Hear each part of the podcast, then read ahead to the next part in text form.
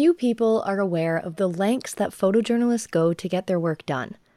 Getting the right shot is hard, especially when you're working in a conflict zone, and especially when you're a woman. In this episode, producer Nikki Hashemian dives into the world of female photojournalists and the trials and tribulations of documenting war and conflict. This is Same Difference.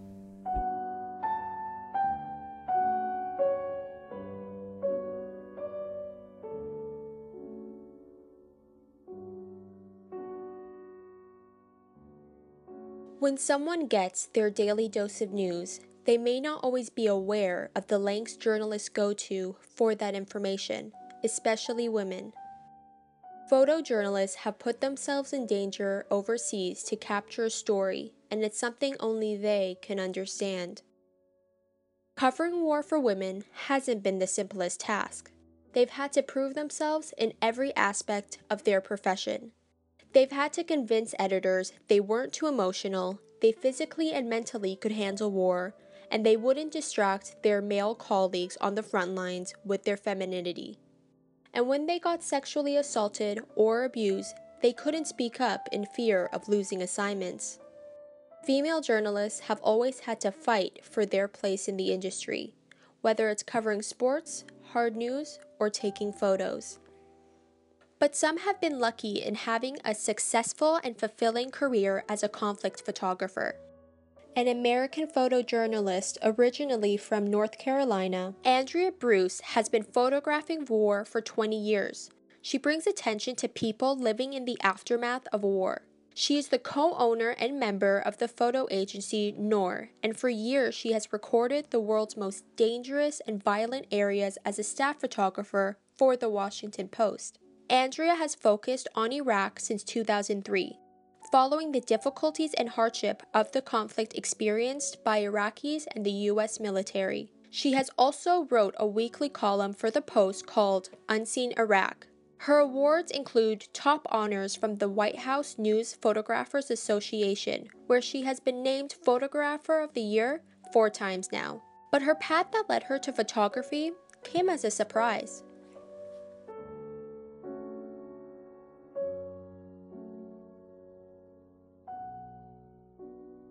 I went to school at the University of North Carolina Chapel Hill to be a writer, to be a reporter. And then I took a photo class my last semester, senior year, and I fell in love with it. So I kind of quit everything else in my life and dedicated everything to photography. And I, I eventually got a job at this really wonderful small paper called the Concord Monitor in New Hampshire. And um, I loved really diving into small town life or kind of community journalism. The idea kind of is that everybody has a story. And then I got a job at the Washington Post and 9 11 happened. So I was sent overseas and I realized quickly that the kind of small town approach to photography, kind of idea that everyone has a story and, and about the community itself um, was even more important in war zones than, than it was uh, in the US people in the United States weren't paying attention to the wars in Afghanistan and, and Iraq. And that was quite frustrating. Every time I came home, you know, I, I felt like I failed no one's paying attention. I can't get people to understand what it's like to be a Iraqi or what it's like to be a soldier. And so I kept going back uh, to try to do it better and, and try to really reach people. And so my goal was kind of to to get people. I, I you know I think covering the the violence that exists in war zones is extremely important. But I think it's also good to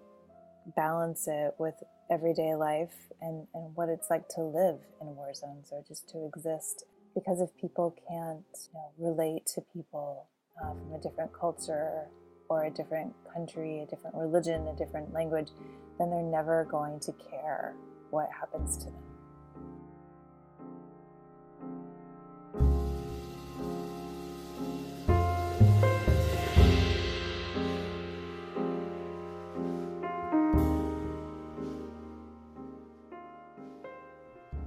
Women photojournalists have faced life threatening situations while traveling in conflict zones.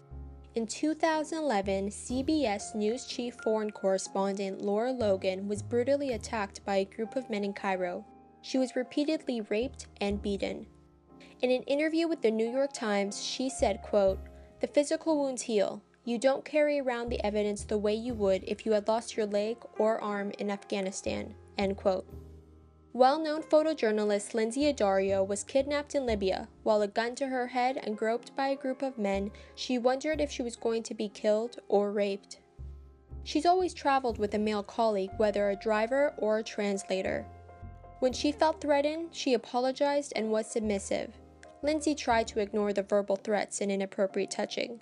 She has said, quote, I'm not going to complain every time a guy grabs my butt. My editors are never going to send me anywhere if I do that. End quote. A study by Hannah Storm, the former director of the International News Safety Institute, says women are three times more likely to get online threats and harassment than their male colleagues. A study by the International Women's Media Foundation found that 30% of women said they thought about no longer being a journalist anymore because of the online threats. This shows the silent culture of female journalists and the importance of keeping quiet when they are harassed. It also goes beyond the online threats. Women journalists have to think about their safety. Andrea has felt uncomfortable at times, and she has tried her best to blend in as much as possible. But she thinks maybe being a woman has kept her a bit safer. Well, I think it's always been really important to understand a, a, culture before you get there as much as possible and realize that, you know, I am not the story. So when I go to another culture, I try to assimilate as much as possible. So I wear a burqa or I wear, you know, a hijab in different places just to be respectful. I just kind of assimilate and then you're kind of invisible women are often kind of in the background. You know, we, we might be noticed, um, but you know, when I put a abaya on in the back of a car and I drive somewhere, I'm less noticed than a white man in a like Iraq would be. Like American white men have even more of a problem covering daily life in Iraq. They're more noticed and probably people react to them differently but for me i can i can at least for a couple of minutes and people until people see my face. And i talk to them and they know my accent and they see how tall i am. Like then they'll know that i'm not from there probably but it's i don't feel like it's more dangerous. I feel like you just you have to kind of go with the flow um, a little bit more. During an ashura celebration there might be like tens of thousands of men in the streets celebrating, and the women are mostly on the rooftops. But as a photographer, I'm down in the crowds with men dressed appropriately, and I might get harassed for that because it's, you know, not really accepted, you know, and that kind of makes sense. But for the most part, people treated me um, really well, and I think that being a woman kept me safer. I mean, the only times I've felt uncomfortable, really, well, the biggest way I've felt comfortable is actually with the US military. I was often the only woman that, you know, a, a kind of remotely based company had, had seen in like many months. And I don't know, there, there was kind of a dislike of the media to begin with, but then also on top of it being a woman was not always a happy position to be in. And it felt very isolating, you know, where my colleagues who are men could kind of hop into an embed situation and like sleep next to the guys and like pal up with them. I was always stuck in like a supply closet somewhere. And it took me a long time to often prove myself to be accepted. So I would spend several weeks to kind of gain their confidence and gain their respect which would happen eventually, but it was always more hard won. There's a lot that Andrea has witnessed in her career, but she has found ways to help her cope with the violence she has seen over the years. Andrea feels the public isn't aware of what journalists have gone through in order to report a story and what it really takes to be out in the field. People have no idea how hard it is or the the months of preparation, the like days without sleep, the extreme situations that we go through to get pictures on a front page or in a magazine. And and I think maybe that's also a problem from the media. We we haven't done a very good job of telling our own story because we never want the story to be about us. We want it to be, you know, about the rest of the world. But then it also doesn't give room for people to understand how we work ethically as well as like day to day. To know that we do our best to report the truth, the closest thing to the truth that we could possibly find, that we're trained to kind of weed through, you know, as other people say, fake news or, or like false or, or just slanted points of view. We, we tried to present the world like a, a living history, um, which is not an easy task.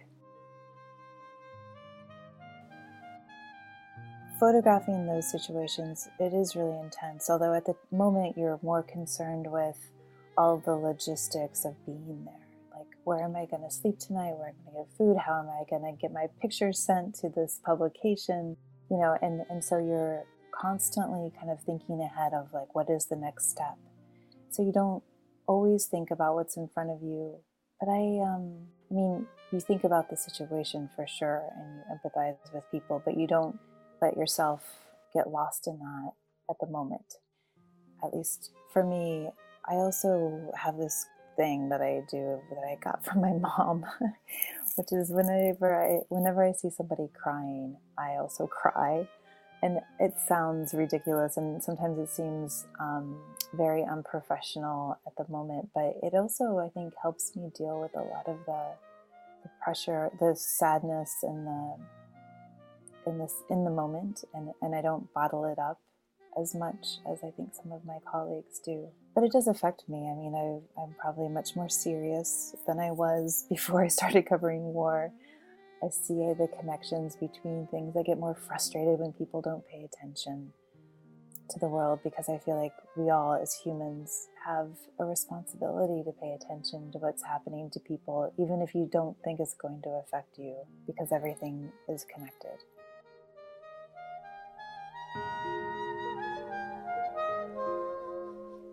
I think the biggest way that having a child has affected me is that, um, and I've, I've, you know, I've always felt empathy for people.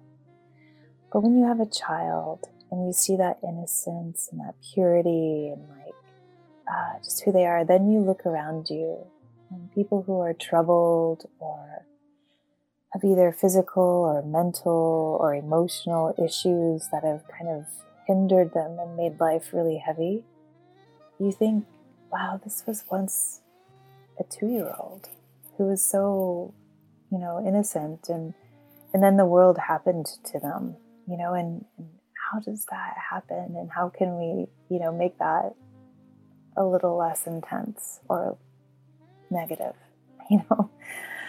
Um, everyone kind of starts at the same place. Andrea has been all over the world telling other people's stories. Her most memorable experiences include the people she's met and having the privilege to capture their lives. Covering the Afghan elections and watching women vote for the first time in 2004, or hanging out with a woman named Hala who is a prostitute in Iraq for a year, or, you know, living in Ramadi with you know, a, a unit of Marines for a month. You know, all of these situations kind of come back and I remember them every day. I mean, just this morning I was thinking about these factory workers in India that I hung out with for several weeks who come from the countryside to the big city for the first time and work in these factories and what is it like for them on a day-to-day basis and learning how to make their own money and the, the kind of freedom and the fear that kind of goes along with that kind of um, experience for them.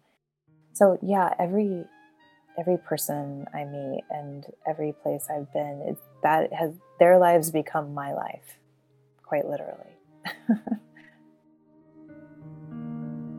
it has been, you know, the privilege of being able to meet women from all different cultures and experiences and become close to them and friends with them um, and share this kind of strange shared um, experience of being a woman and but in different cultures and just knowing them. I think that is probably the biggest privilege i've had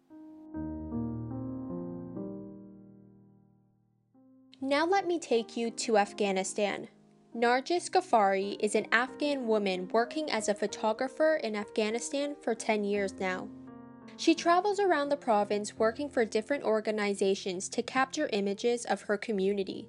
She is looked down upon for working, but it just drives her even more to fight for change. Working as a woman in Afghanistan isn't simple. Nargis always needs to take precautions when traveling in different areas in fear of being kidnapped or killed.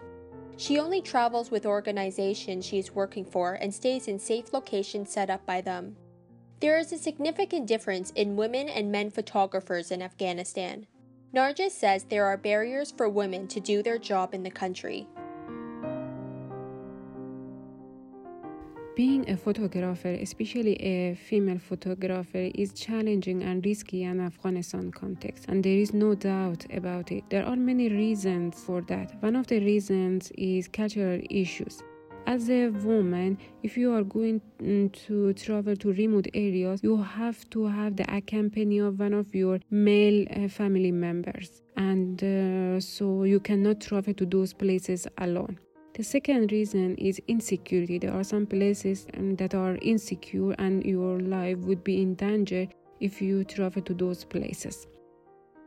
Due to cultural barriers it's challenging for female photographers to go on the streets or go to remote areas to take photos. And um, so they may not go However, it will be easy for male photographer to go anywhere and take photos, and it's more culturally accepted for main photographer to go anywhere, but not for female photographer.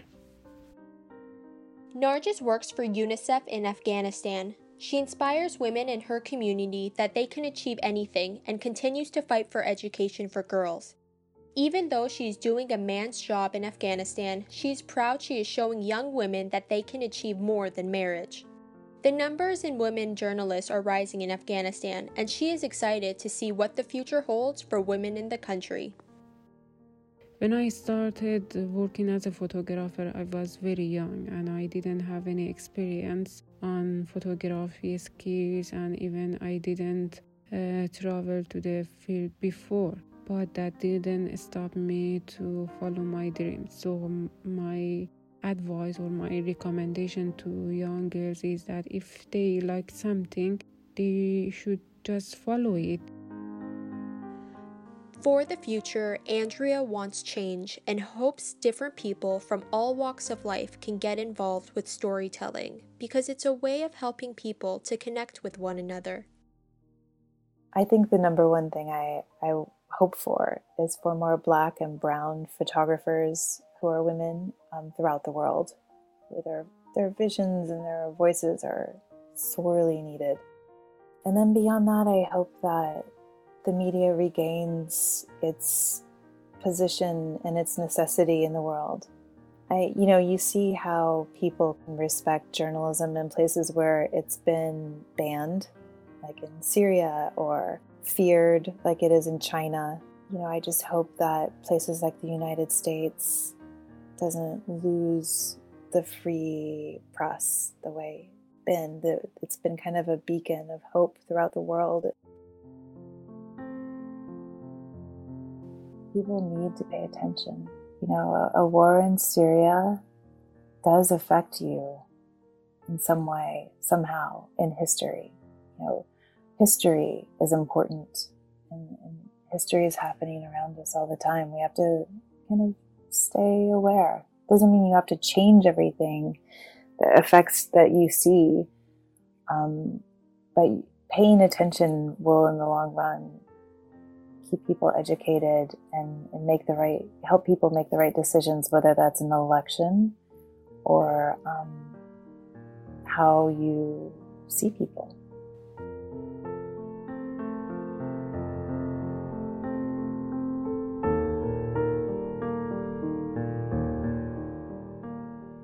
You know what? It is so true. We often look at these photos from war zones and conflict zones in the news or our history textbooks from when we were kids, but rarely do we think, at least I don't really think about who took those photos. That was Nikki Hashemian. Thank you for that. And thanks to our executive producer, Emily Morantz, associate producer, Manuela Vega, artwork by Ben Shelley, theme music composed by John Powers. I've been your host, Gracie Bryson, and of course, a shout out to Amanda Capito a photograph that makes you cry. And remember, fitting in is overrated.